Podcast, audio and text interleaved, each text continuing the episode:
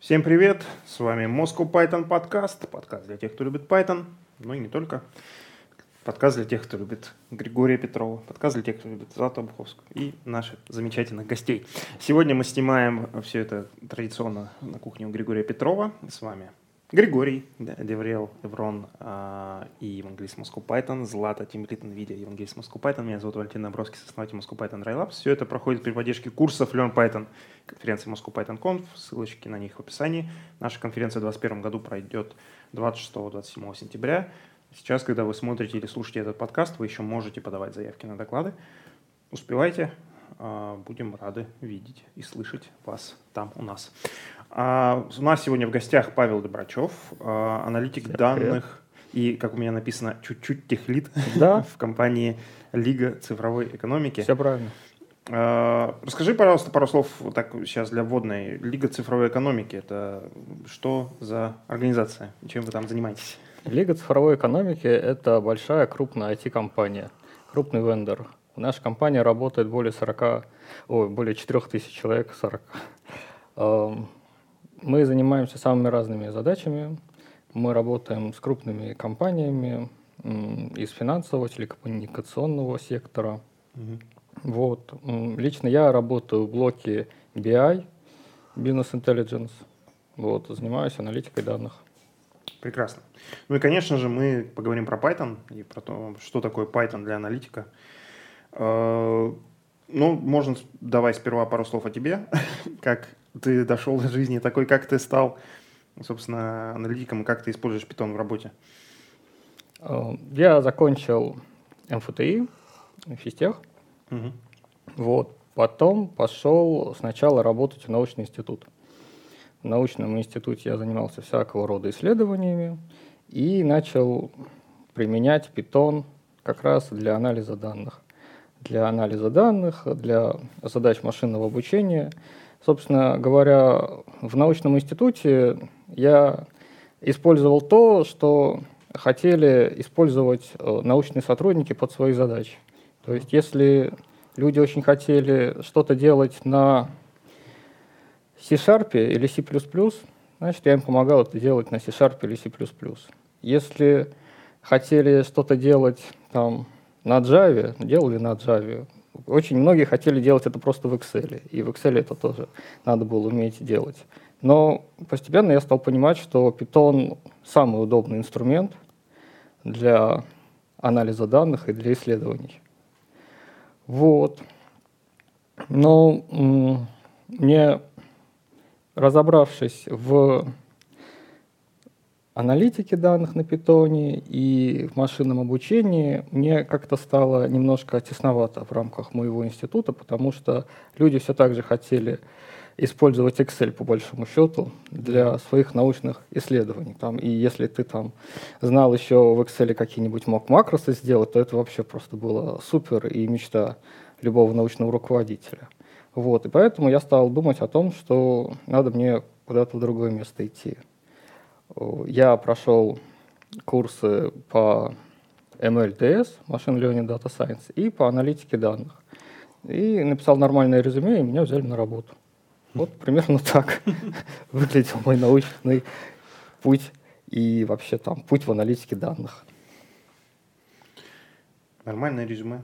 И все получится. Э, да, и хороший научный бэкграунд. Как человек, который не имеет научного бэкграунда, я же нейрофизиолог, ты не настоящий. У меня сейчас такой а, страшнейший импостер-синдром, потому что про а, аналитику, бизнес-интеллигенс, ну, я знаю только, что в панду можно загрузить немножко данных и дальше с помощью приятного DSL, как SQL, задавать ей а, запросы. Покажи мне вот такой столбик, а, а, сделай там в 10 раз Э, поменьше данных, а посчитай-ка мне среднее, о, о, а теперь в Юпитер ноутбук график мне по всему этому построй.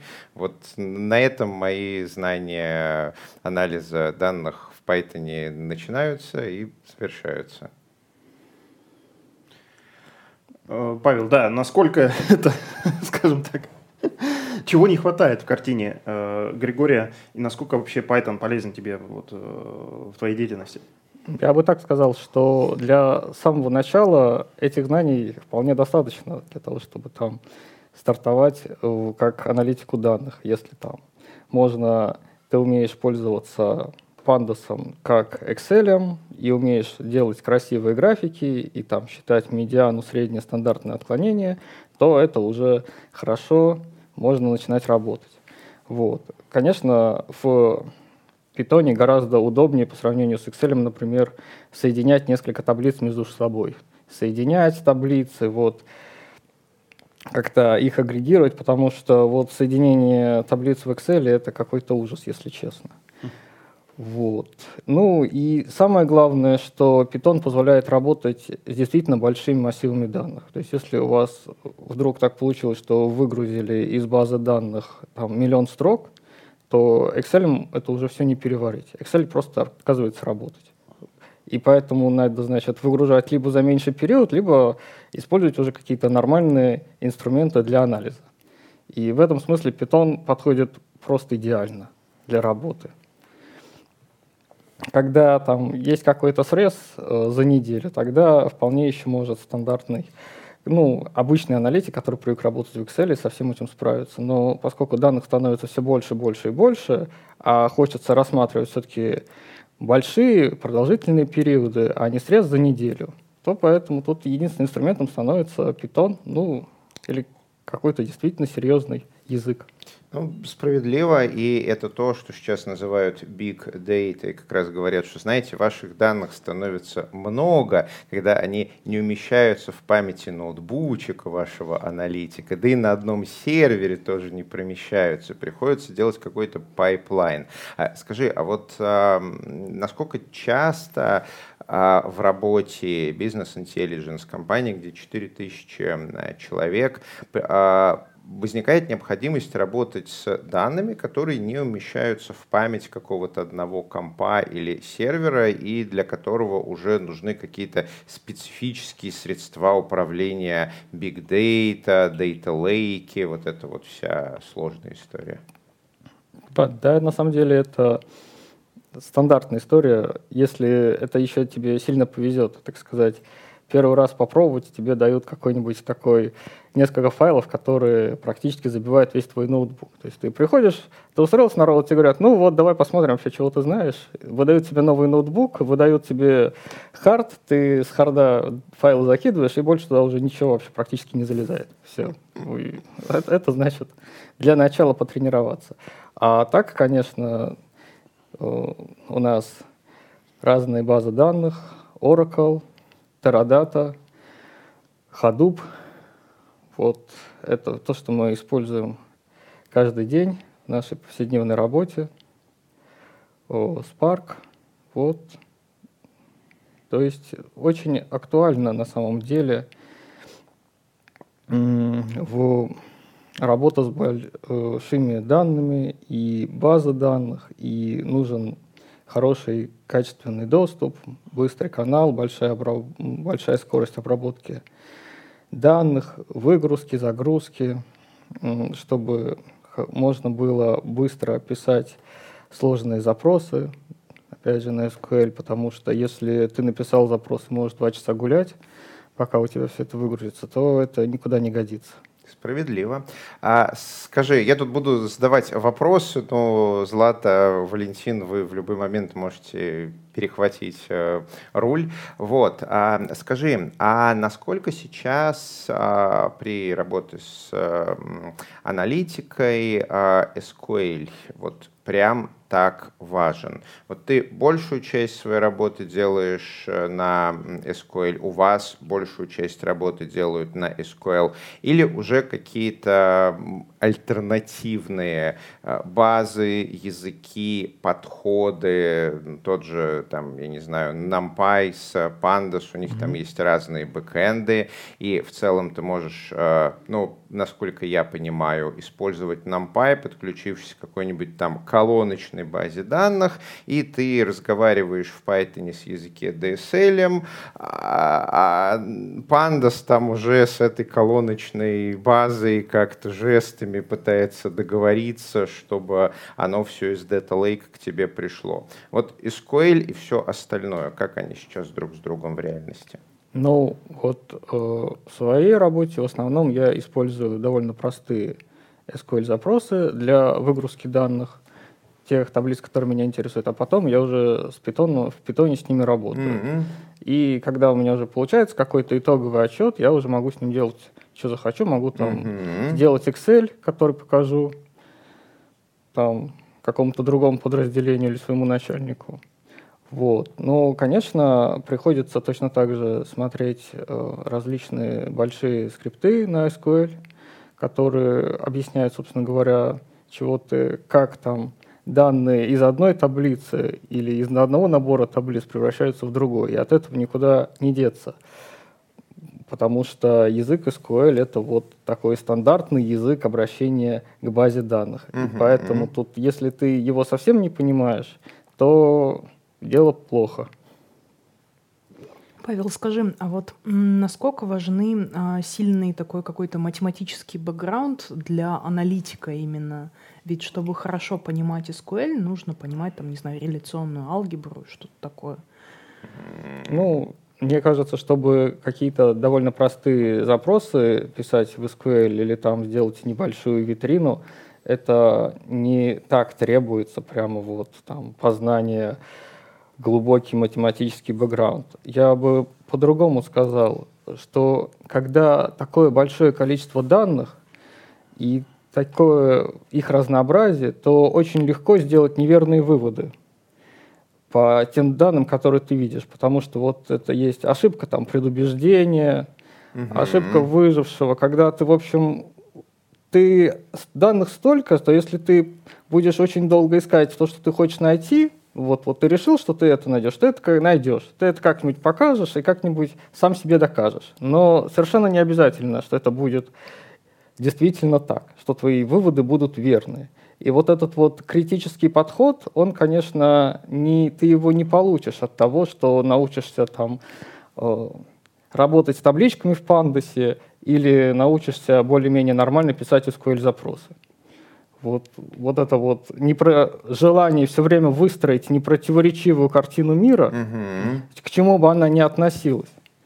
Вот это вот желание там, за, например, 6 месяцев прохождения какого-нибудь курса ты не получишь. Вот. Я думаю, что твой бэкграунд в НИИ, собственно говоря, очень хорошо помогает э, смотреть э, на данные критическим э, взглядом и использовать научный подход. Ну, вот, собственно говоря, э, половина статей по нейрофизиологии, которые я читаю на PubMed, вот, я на них смотрю э, с большим интересом, сразу смотрю в конец на цифры, на как они проводили эксперименты. Первое, что я там ищу, это подставу и что, ну, наверное, у них там и мышей недостаточное количество, и ослепили они себя неправильно, и данные сняли плохо, и интерпретировали плохо. Не проходит нулевую гипотезу.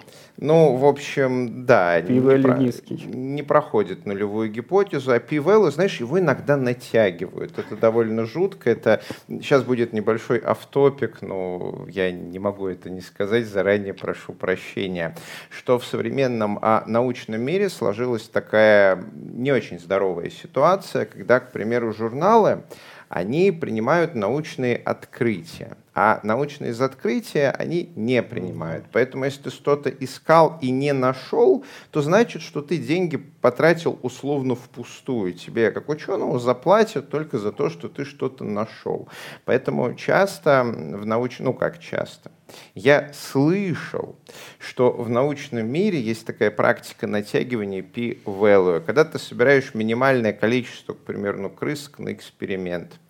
А, проводишь эксперименты, ты не нашел то, что тебе нужно. Ты говоришь, окей, смотрите, я Гарри Поттер, вот волшебная палочка, я забываю этот эксперимент все, этих крышек нет и никогда не было. Беру следующее минимальное количество крысок, снова провожу эксперимент. Через некоторое время статистически к третьему, четвертому, пятому эксперименту чисто статистически по теории вероятности, благодаря случайности, у меня что-то получится.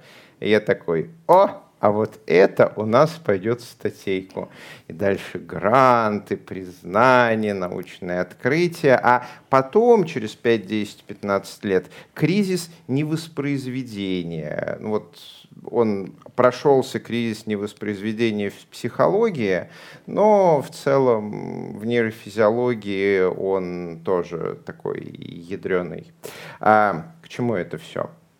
Я хотел сделать э, хитрый заход про работу бизнес intelligence и статистику. Смотри, вот большая компания, э, сидит руководитель, и он хочет получить э, ответ на вопрос, ну, предположим, какое-нибудь предсказание по рынку, угу. там, памяти. Вот сколько памяти будут благодарные клиенты компьютерные покупать через месяц, через полгода, через на основании исторических и других прогнозируемых данных.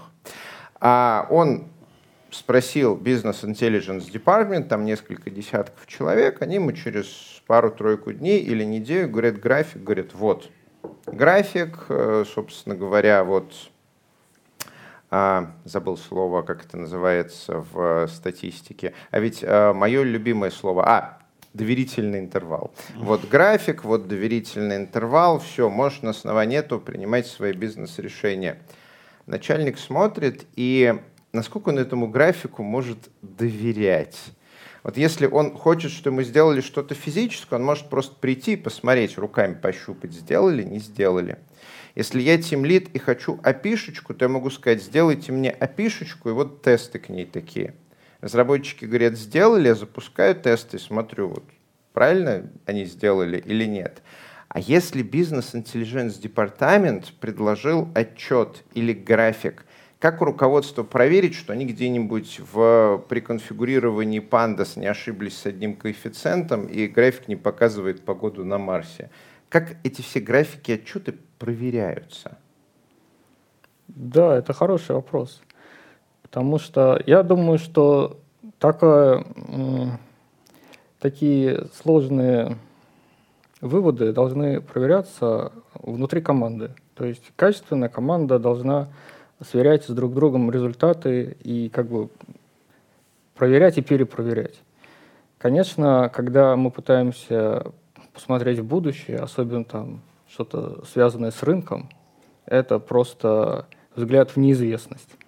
Это очень сложно предсказать, и начальник сильно будет, как сказать, заблуждаться, если прямо будет 100% доверять этому результату. Всегда очень, очень большая погрешность того, что будет в будущем. Но все равно определение хоть какого-то направления, куда это будет все двигаться, гораздо лучше, чем если просто сказать, мы не знаем ничего, о будущем и не понимаем ничего. И... При условии, что программисты просто не ошиблись и не допустили вот какой-нибудь чисто технический ошибок. Переполнение какого-нибудь циркулярного буфера, так что использовались не все исторические данные, а только данные за последнюю неделю. Вот. Не там какая-нибудь опечатка в срезе, так что э, исчезли не, нерелевантные э, столбики, а наоборот релевантные. Не опечатка в предварительной обработки данных, когда, соответственно, выкинули не те данные, которые флюктуации, а наоборот те данные, которые не флюктуации. Еще бывает заглядывание в будущее, например, когда ты программиста так напрогал, что наша модель заранее узнает, что будет завтра, и поэтому она так круто умеет предсказывать. Ну там просто вместо надо было n-1, а у нас стоит n. Как от этого можно защититься именно с точки зрения человека, который является клиентом бизнес-интеллигенс, клиентом а, статистики? Он же не может проверить результат или может. Ну, он, конечно, может сделать два одинаковых департамента, давать им одинаковую задачу, да, чтобы разные. они да, не смотрели, но это приведет, по-моему, к не очень healthy состоянию внутри компании. Но если все время департаменты будут давать разные ответы, то, конечно, надо будет вы сначала, типа, ребят, сами договоритесь между собой, что вы считаете правильным ответом, а потом уже ко мне приходите. Ну да, ну, наверное, тут важна в таком случае, во-первых, репутация компании, во-вторых, еще бывает просто какой-то внешний аудит, когда э, есть какие-то результаты, mm-hmm. и другая команда со здравым смыслом тоже смотрит на то, что там получается. К тому же бывает у заказчика есть и свои внутренние аналитики, которые перепроверяют там то, что другая команда по анализу данных смогла нарешать. Но ведь на самом деле такой, таких проблем очень много, и часто при анализе данных допускаются какие-то такие просчеты или слишком оптимистичное заглядывание в будущее. Но это на самом деле точно так же, как в науке. Это вот та же самая история, что у нас есть какой-то грант, и нам его нужно отработать, сделать такой-то ответ, там, типа, тех задания. И в этом тех задании прописан этот самый доверительный интервал. И чтобы хоть как-то с этим тех заданием справиться, вот тоже придумывают всякие разные способы. Да, такое действительно есть. Это такая проблема для бизнеса, я бы сказал, при работе с данными и при общении с аналитиками, с командами аналитиков и вообще насколько хорошо можно доверять этим результатам. Ну, мне кажется, что тут вот как раз очень большое значение имеет репутация самой команды, те результаты, которые она показывала в прошлом. Мгм. Это очень похоже на какие-то там управление активами или что-то такое, когда ты там заказчик смотрит на то, насколько продолжительное время эта команда давала хорошие правильные ответы. Если только она вот тут вот за три месяца два раза угадала, то таким результатам можно не особенно доверять. А если уже там она на протяжении 10 лет, выдавая по 5 ответов каких-то там решений в год, не промахивается особо, то это уже хорошо. Звучит э, как э, интересное решение. Злата, а у вас в NVIDIA есть э, бизнес-интеллигенс и вообще работа вот с какой-то большой статистической информацией? Ну, смотри, у нас, во-первых, в NVIDIA много разных проектов. А, Есть, допустим, проект, а, который собирает а, разные данные с кастомерских карточек, а, вот, и по ним делает всякую аналитику. Ну, там разные направления аналитики, которые связаны с маркетингом, ну, то есть там а, какие карточки чаще нужны там геймерам. А, Это одна история. Но вторая история про то, что они подбирают а, наиболее хорошие настройки для игроков. А, И, собственно, ну, как бы можно поставить NVIDIA приложеньку, она там конкретно под игру, которую вы, вы сейчас играете, подберет там а, лучшие настройки, там, ну, NVIDIA Experience. Подберет лучшие настройки. вот, это все делается на основе Big Data, которая собирается с кастомерских карточек. Допустим, наша команда хочет делать тоже такую бизнес-аналитику у нас про то, что мы а, сотрудничаем с оптимизацией, а, оптимизаторами игр, но у нас не так много данных. А, И мы как бы ну, гоняем всякие разные бенчмарки на разных там видах карточек с разными там конфигурациями железа и софта. М, Вот. И там прям ну, есть потребность в том, чтобы, как сказать, выдавать правдоподобную аналитику, которую потом клиенты, игроделы могут эффективно использовать. С одной стороны, ей нужно уметь доверять, с другой стороны, ее нужно уметь читать. И так как со стороны игроделов не всегда есть там сильные аналитики, они не всегда могут там посмотреть на огромное количество всяких разных а, метрик и из этого сделать какие-то выводы. То есть им нужно вот прям такую вот выжимку самую. Павел, дать. а какого рода вопросы обычно задает бизнес э, аналитикам и бизнес-интеллигенс? То есть это вот вопрос какой-то там по предсказанию, э, а, насколько часто эти вопросы про «предскажите мне будущее», а насколько часто они про какие-то другие области? Как вообще выглядит типовой вопрос, которым к тебе и твоим коллегам приходит?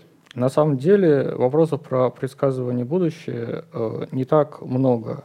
Все-таки бизнес-интеллигенс работает с большими массивами данных, там очень много разной информации, и поэтому даже аналитика, которая бы хорошо описывала текущую ситуацию, она тоже очень важна для компании. Мгм. Это вот как, я не знаю, у тебя есть болит Формула-1, и там куча всяких разных датчиков. Мгм. Они там все время собирают телеметрию, машина наматывает круг за кругом, и этих да, датчиков просто там тысяча. И вот даже чтобы понять, что же сейчас происходит с машиной реально, уже нужно э, делать хорошую аналитику чтобы сказать, она уже, уже разваливается вообще, пилот нормально едет, или ему надо как-то пожалеть машину, или у машины еще большой запас мощности, прочности и так далее. Что вообще, как еще можно улучшить время на круге? И вот это вот улучшение времени на круге за счет э, понимания просто текущей ситуации, она точно так же применима к бизнесу и вот к вопросам аналитики в бизнес-интеллигенс когда аналитики рассказывают, что сейчас происходит в компании, какие у нее показатели и где еще можно улучшить, чтобы зарабатывать больше прибыли. Мгм. А кроме Python и SQL, что вы еще используете? Кроме Python и SQL, конечно же, мы используем еще Excel. Что, как же без Excel? Ну, Excel, это, я так понимаю, такой а, фронт-энд. Ну есть, да, э, да. в него выгрузились, а дальше это Чем а, удобный такой интерфейс вроде PDF. -ки. Да, то есть да. все наши результаты отрендерились в PDF. Это практически то же самое, что мы еще Word используем. Да, или Excel, или Google. а, Знаете, а вот эти вот э, Google Spreadsheets кто-нибудь сейчас э, использует на практике или все еще Excel надежен? Э, Ну, бывает используем, но в основном предпочтение дается Excel. Вот. Это, конечно, неплохая штука, но обычно выбор идет а, от заказчика, и заказчик выбирает Excel. Да. А заказчик, чему мама кошку научила, к тому и привык. А, Вот Python, SQL, базы данных, разные базы данных, базы там данных, Data да. Lake какие-то, и Postgres наверняка, и Конечно. Oracle, а, Teradata. Excel-ничек, а что-нибудь еще? Вот из таких а, тулзов, фреймворков, стеков, которые Ну вот, каждодневно используются. Hadoop, то есть используем Hua, Impala. Вот то, что надо знать, с чем надо уметь работать. Тоже обязательно, ну не то, что прямо обязательный, не обязательный набор джуна, но уже для middle аналитика это, конечно, это надо понимать, как это делается и уметь использовать. Потому что просто тебе говорят, что а вот к этой информации у нас доступ через Hadoop. Все, значит, иди и работай. Мгм. А по твоему профессиональному мнению, вот как тебе кажется, насколько эта специализация в аналитику подходит для, ну, я не могу сказать начинающих разработчиков, я переформулирую, какой бэкграунд должен быть у человека, чтобы ему комфортно было перейти в эту область? Вот у тебя, предположим, э, бэкграунд — это наука, Да. НИИ, да, это, я так понимаю, максимально комфортный бэкграунд для такой области. А какие еще бэкграунды ты видел у своих э, коллег или э, предполагаешь, которые хорошо зайдут для аналитика? Кому вообще из наших гостей хорошо зайдет аналитика? Давай нанесем им пользу.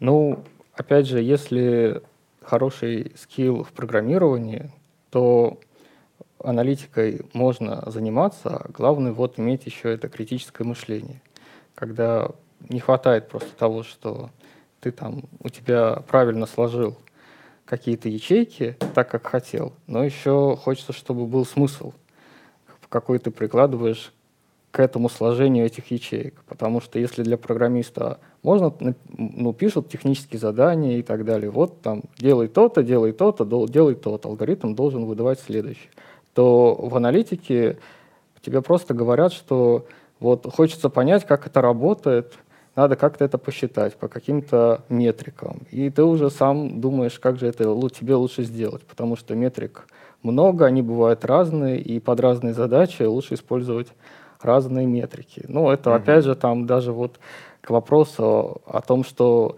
лучше использовать там средний или медиану для разных вопросов. Там, там, в одном случае, если мы хотим посчитать, к примеру, э, как прибыль ресторана, там, то средний чек это неплохой показатель. Но если мы хотим использовать что-нибудь, как- у нас разговор про какого-нибудь среднестатистического клиента, этого самого ресторана, то здесь уже лучше выбирать медианные значения, потому что медианы не так чувствительны к выбросам, угу. как средние.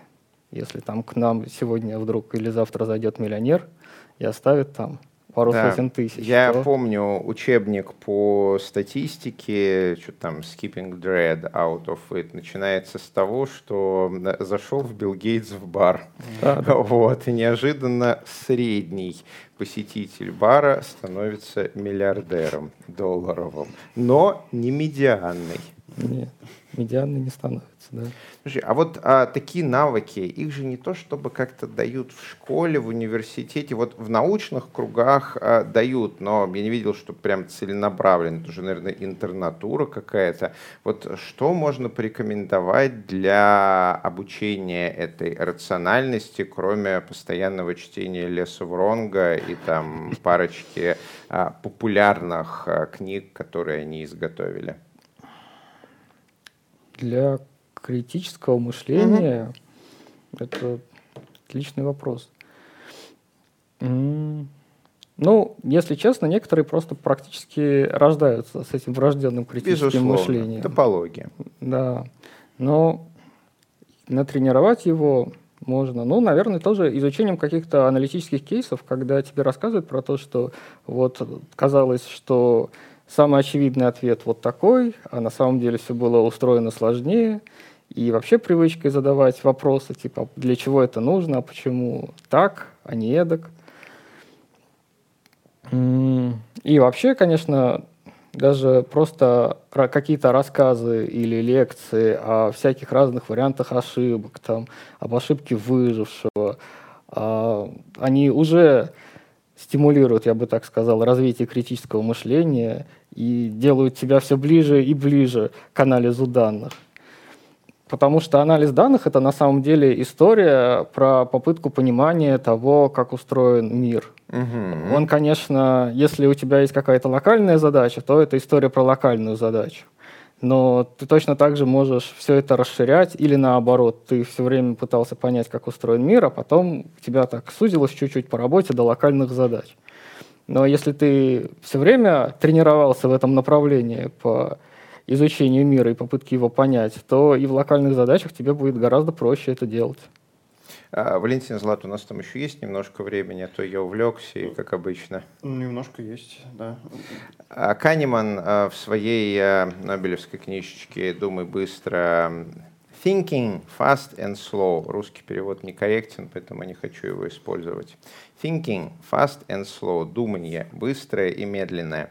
Он а, много сотен страниц а, потратил на то, что рассказывал, что мы, люди, как биологический вид, а, очень фиговые, интуитивные statisticians, э, статисты, ученые статистики, пользователи статистики. статистики. Да. да, что Считаем. мы очень фигово статистику, просто вот очень фигово. А мозг э, пытается сравнивать интервалы, он постоянно сравнивает не те интервалы, плюс а, он а, очень сильно растягивает начальный и конечный интервал, то есть э, когда мы сравниваем, мы не можем адекватно сравнивать очень маленькие значения и очень большие значения. И люди, к примеру, когда им говорят там шанс чего-то 1 десятая процентов или там 99,5 процентов, они а, принимают совершенно нерациональные решения. Например, Канеман проводил эксперимент, в котором людям определенно предлагали получить, а, ну, значимую для них сумму, например, а, тысячу долларов с шансами 95%, либо 500 долларов с шансами 100%. И люди выбирали, подавляющее большинство людей соответственно, выбирали получить 500 э, долларов, а потому что у нас э, статистика завязана на эмоции, ожидания, ценностный аппарат, reward system, рейнджи, что угодно, кроме рациональности Гриша, и здравого вот, смысла. Вот, вот, вот так вот 99 там с чем-то процентов? Нет, ну 95, 95, 95 вероятно. Тут еще, да. хорошо, тут еще хорошо уточнить, сколько было попыток, если всего одна конечно, попытка. Конечно, Не-не-не, Канеман там все верно, оно статистически значимо, и, естественно, была скидка на ценность этих денег, да, то есть если, например, мне предлагают, там, не знаю, 100 а, миллионов долларов с шансом 99% или 10 миллионов долларов с шансами 100%, естественно, я выберу 10 миллионов долларов с шансами 100%, потому что э, ценность э, этих сумм э, для меня, вот обоих, она сопоставима и несопоставима с э, ну, шансом 1%. Типа как, знаешь, э, температура на Солнце там сколько градусов? Миллионов? Несколько да. миллионов или несколько миллиардов? Да, без разницы. Да. А если горишь. мне предложат, да. например, 100 тысяч рублей да. с шансами 95% или 10 тысяч рублей с шансами 100%, то я, конечно, выберу 100 тысяч рублей, потому что математическое ожидание. Угу. Да, а, да. Так вот, а, я все подвожу к вопросу. А вот а, по твоему личному опыту, насколько Канеман прав? Вот ты в ней долгое время работал, сейчас ты работаешь в бизнес Intelligence. Действительно, мы так фиговы в статистике, нам нужно куча вот просто обкладываться костылями, чтобы хоть как-то интерпретировать эти данные.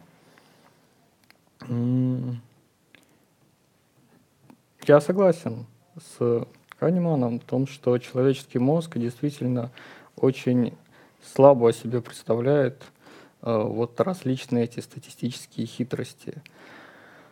А самое главное, что когда мы говорим про интуицию, то тут вообще уже практически люди даже особенно и не пытаются головой думать, а просто, ну вот, вот как мне кажется, вот что я сейчас чувствую. И вот это вот ощущение, оно, оно вообще это даже не про работу мозга уже, да, а про какие-то такие э, первобытные какие-то реликтовые ощущения, когда типа э, какая-нибудь обезьяна выберет то же самое, как и ты. Мы такие Конечно. проведем исследование.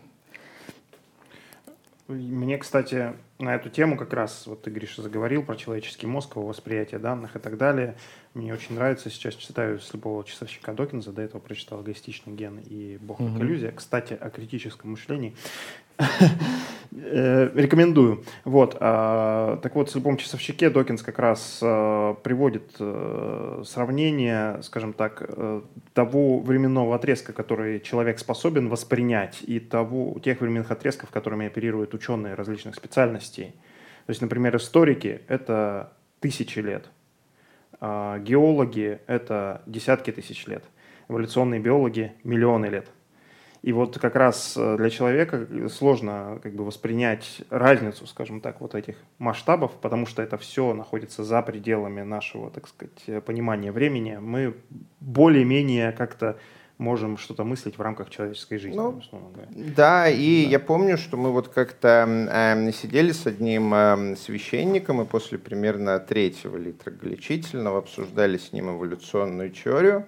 И он говорит, Гриш, а, окей, вот мы берем а, червяка, мы берем, соответственно, генетическую вариативность, вот сколько живет червяк, и мы хотим из него сделать, например, жирафа. Вот. А сколько генетических а, изменений должно произойти, чтобы из червяка получился жираф? Я прикинул на пальцах, потом прикинул на калькуляторе, потом прикинул на гугле, понял, что я не знаю ответа на этого вопроса. Я позвонил знакомым ученым, говорю, э, а число можете назвать? То есть сколько итераций из червяка получается жираф? Мы же знаем, как геном модифицируется, да? Там есть какие-то модификации вариативности, там есть вирусняк, который приходит, есть мутации и так далее. Мы все это знаем. Сколько итераций, вот число назовите, ты тысячи, миллион, миллиард, десять миллиардов. Ученые такие, э, хороший вопрос. Ну, там вот есть одна научная работа, где об этом обещали подумать, иди почитай, а мы тоже не знаем. И что-то можно просто вот задать э, вопрос out of the blue, и непонятно, что как. Да, я даже присутствовал при этом диалоге, да. Я помню, ну, да. помню, это было. Ну, давай, э, Павел, э, как это, от нашего как это сказать, естественно-научного отступления. Вернемся обратно к теме. Ну и, может быть, такой напоследок вопрос. А вот э, те, кто все-таки решится стать аналитиком данных, те, кто думает в этом направлении, скажем так, а не, а не стать ли именно аналитиками данных, что посоветуешь скажем так, в каком направлении развиваться? Может быть, еще какие-то советы в плане саморепрезентации, там, как представлять себя работодателю, что писать в резюме, что-нибудь угу. в таком духе? Ну, поскольку данных становится все больше и больше, то для анализа данных будет использоваться средство уже точно не Excel, а что-то гораздо более мощное, способное переварить миллионы и более строк. Поэтому это, скорее всего, будет Python. Python уже сейчас вытесняет Excel, он точно так же вытеснит такие э, программы для визуализации, как Tableau или ClickView, просто потому что все посмотрят, как это работает, и скажут, да, мы и в Python сейчас тоже создадим такую библиотеку, которая будет работать точно так же. А поскольку Python бесплатно используется для обычных пользователей, то все значит, научатся работать бесплатно на Python и придут его использовать в аналитику уже по работе. И поэтому если хочешь быть аналитиком, изучай Python, изучай Pandas, умей работать с таблицами, а когда ты все это изучишь, и тебе станет чуть-чуть тесно, то можешь уже переходить в ML и DS, Machine Learning, Data Science, потому что это тоже отличные инструменты для анализа данных и вот уже буквально предсказания будущего. А в резюме нужно честно описать, какие курсы ты прошел, проходить какие-то курсы, давать на них ссылки, потому что если ссылки нет, то как понять вообще, прошел ты курс или нет? Хочется, чтобы э, когда кто-то смотрит твое резюме, он имел возможность пройти по ссылке, посмотреть, что да, вот сертификат есть, все хорошо. Точно так же, если ты делаешь проект какой-то в рамках учебный или другой, выкладывай, пожалуйста, на гитхабе красиво, с комментариями, чтобы тоже имели возможность люди вот такие, как я, потому что я просматриваю резюме, и когда меня сильно огорчает, когда человек прошел какой-то курс, но нет ссылки, и когда я даже знаю, что это примерно за курсы, что там делают учебные проекты, и что ты ничего не выложил на гитхабе. Или там ты на GitHub что-то выложил, но написал, что у тебя закрытый репозиторий. Ну вот, неужели кто-то думает, что я просматриваю резюме, буду еще звонить? У меня 10 резюме, а я пойду звонить и просить открыть для меня репозиторий. Поэтому делайте ссылки на сертификаты, на репозитории, и будет вам счастье. И тогда вы просто будете сразу на, на голову выше тех, кто не дал ни ссылок, ни, ни ссылок ни на сертификаты, ни на свои проекты в GitHub. Поддерживаю. Кстати, да, я был на одной встрече, как раз посвященной обучению Data Science, и там упоминали, да, именно вот этот факт, что ссылка хотя бы на репозиторий на GitHub с какими-то проектами, это уже ставит, так сказать, ну, несколько выше, скажем так, большую часть да. кандидатов. Конечно же, на курсах Learn Python мы пишем конечно. проекты, и, конечно же, у нас а, ученики имеют свои GitHub репозитории, так что, ну, да, приходите к нам на курсы и так далее и тому подобное. Правильно? Да. Правильно. Злат, финальное резюме. Um, да я не знаю, ну мы поговорили на самом деле про питон и про аналитику, а, про то, что требуется, чтобы быть крутым аналитиком. И я думаю, что у меня возникла такая мысль, что некоторые наши слушатели могут быть а, разочарованы а, выводами, а, потому что вот, вот эта вот способность как бы думать и делать выводы из а, данных, она, ну, как бы нужно иметь какой-то к этому предрасположенность, а если ее как-то нарабатывать, то это нарабатывается, скорее всего, там тяжким трудом, в том числе там работой в околонаучных каких-то сферах. Ну, то есть эм, в нашу какую-то эпоху, может быть, такого хайпа, когда все хотят войти в IT, выясняется, что чтобы быть аналитиком данных, ну вот недостаточно просто пройти курсы, нужно еще и регулярно работать. Работать, еще раз работать. Желательно вот с э, старшими товарищами, которые могут как-то объективно оценить критерии вот вашего успеха работы на этом поприще. А я, кстати, еще раз вспомню слепого часовщика Докинза э, в книжке, которая была написана в 80-х годах, но актуальна во многом до сих пор.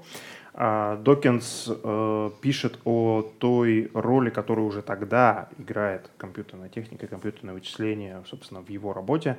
Докинс э, сам лично писал наверное, надеюсь, наверное, пишет до сих пор какие-то программы для себя, и там он приводит пример того, как он попытался, значит, э, ну, так сказать, смоделировать эволюцию, написав программу, которая там рисовала э, некие биоморфы, которые там путем каких-то последовательных изменений там превращались в что-то так сказать, иное из, mm-hmm. из, из uh, исходного uh, варианта. И я это вспоминаю сейчас к тому, что вот к той истории, которую сказал Гриша, знают ли ученые, сколько итераций нужно пройти червяку, там, сколько изменений должно быть uh, в червяке, чтобы он превратился в жирафа сейчас. Может быть, до конца и не понимают этого, но вот мне кажется, что мы сейчас подходим как раз к той к тому порогу, когда машин learning, data science, аналитика данных, это все, оно помогает как раз-таки открыть вот, этот, вот это таинственное число, да, как раз э, те самые большие данные, да, которые мы можем понять прямо сейчас, и поэтому, мне кажется, это прекрасное время для того, чтобы вот пойти вот в эту область и стать частичкой вот этого будущего науки. Да, Павел. Да, я тоже хочу сказать по поводу вот этих вот э, долгого и сложного пути, про, при, когда нужно критическое мышление, что на самом деле от джуниор-аналитика не требуется всех этих качеств, что ты прямо вот должен быть джуном с, и уже знать все возможные ошибки, какие только может быть, и пройти там уже 10 лет должен проработать в научном институте, чтобы тебя взяли в джуны. На самом деле все, конечно, не так страшно. И если ты просто умеешь работать на питоне, знаешь библиотеки, вроде Pandas NumPy и немножко ориентируешься в MLDS, то, скорее всего, ты вполне можешь стать джуниор-аналитиками. А уже дальше старшие товарищи в компании тебе расскажут про всякие разные ошибки, которые бывают. Все-таки вот критическое мышление и принятие решений – это уже уровень сеньора. Сеньора, руководителя направления, когда он уже, он уже будет отвечать за будет эти, будут эти ошибки видны в проекте или не будут. А с жуниора не будет такого спроса. И поэтому все-таки вот история про то, что нужно долго-долго нарабатывать критическое мышление, это, конечно, правильная история, но она точно так же возможна уже в отделе аналитики серьезной компании, которая занимается этими вопросами. Спасибо. Спасибо большое, Павел. Вам спасибо. спасибо, друзья, кто нас смотрел и слушал сегодня. С вами был Moscow Python подкаст. На кухне у Григория Петрова были Григорий Петров, Деврел Еврон, евангелист Moscow Python, Злата Буховская, Тимлит, NVIDIA, евангелист Moscow Python. Меня зовут Валентин Домбровский, сооснователь Moscow Python и Dry Labs. С нами был Павел Добрачев, аналитик данных, техлит э, компании Лига цифровой экономики. Немножко сбилась, сбилась мысль. Все это при поддержке курсов Learn Python конференции Moscow Python Conf. Ставьте лайки, пишите комментарии и подписывайтесь на наш канал. Здесь говорят про Python.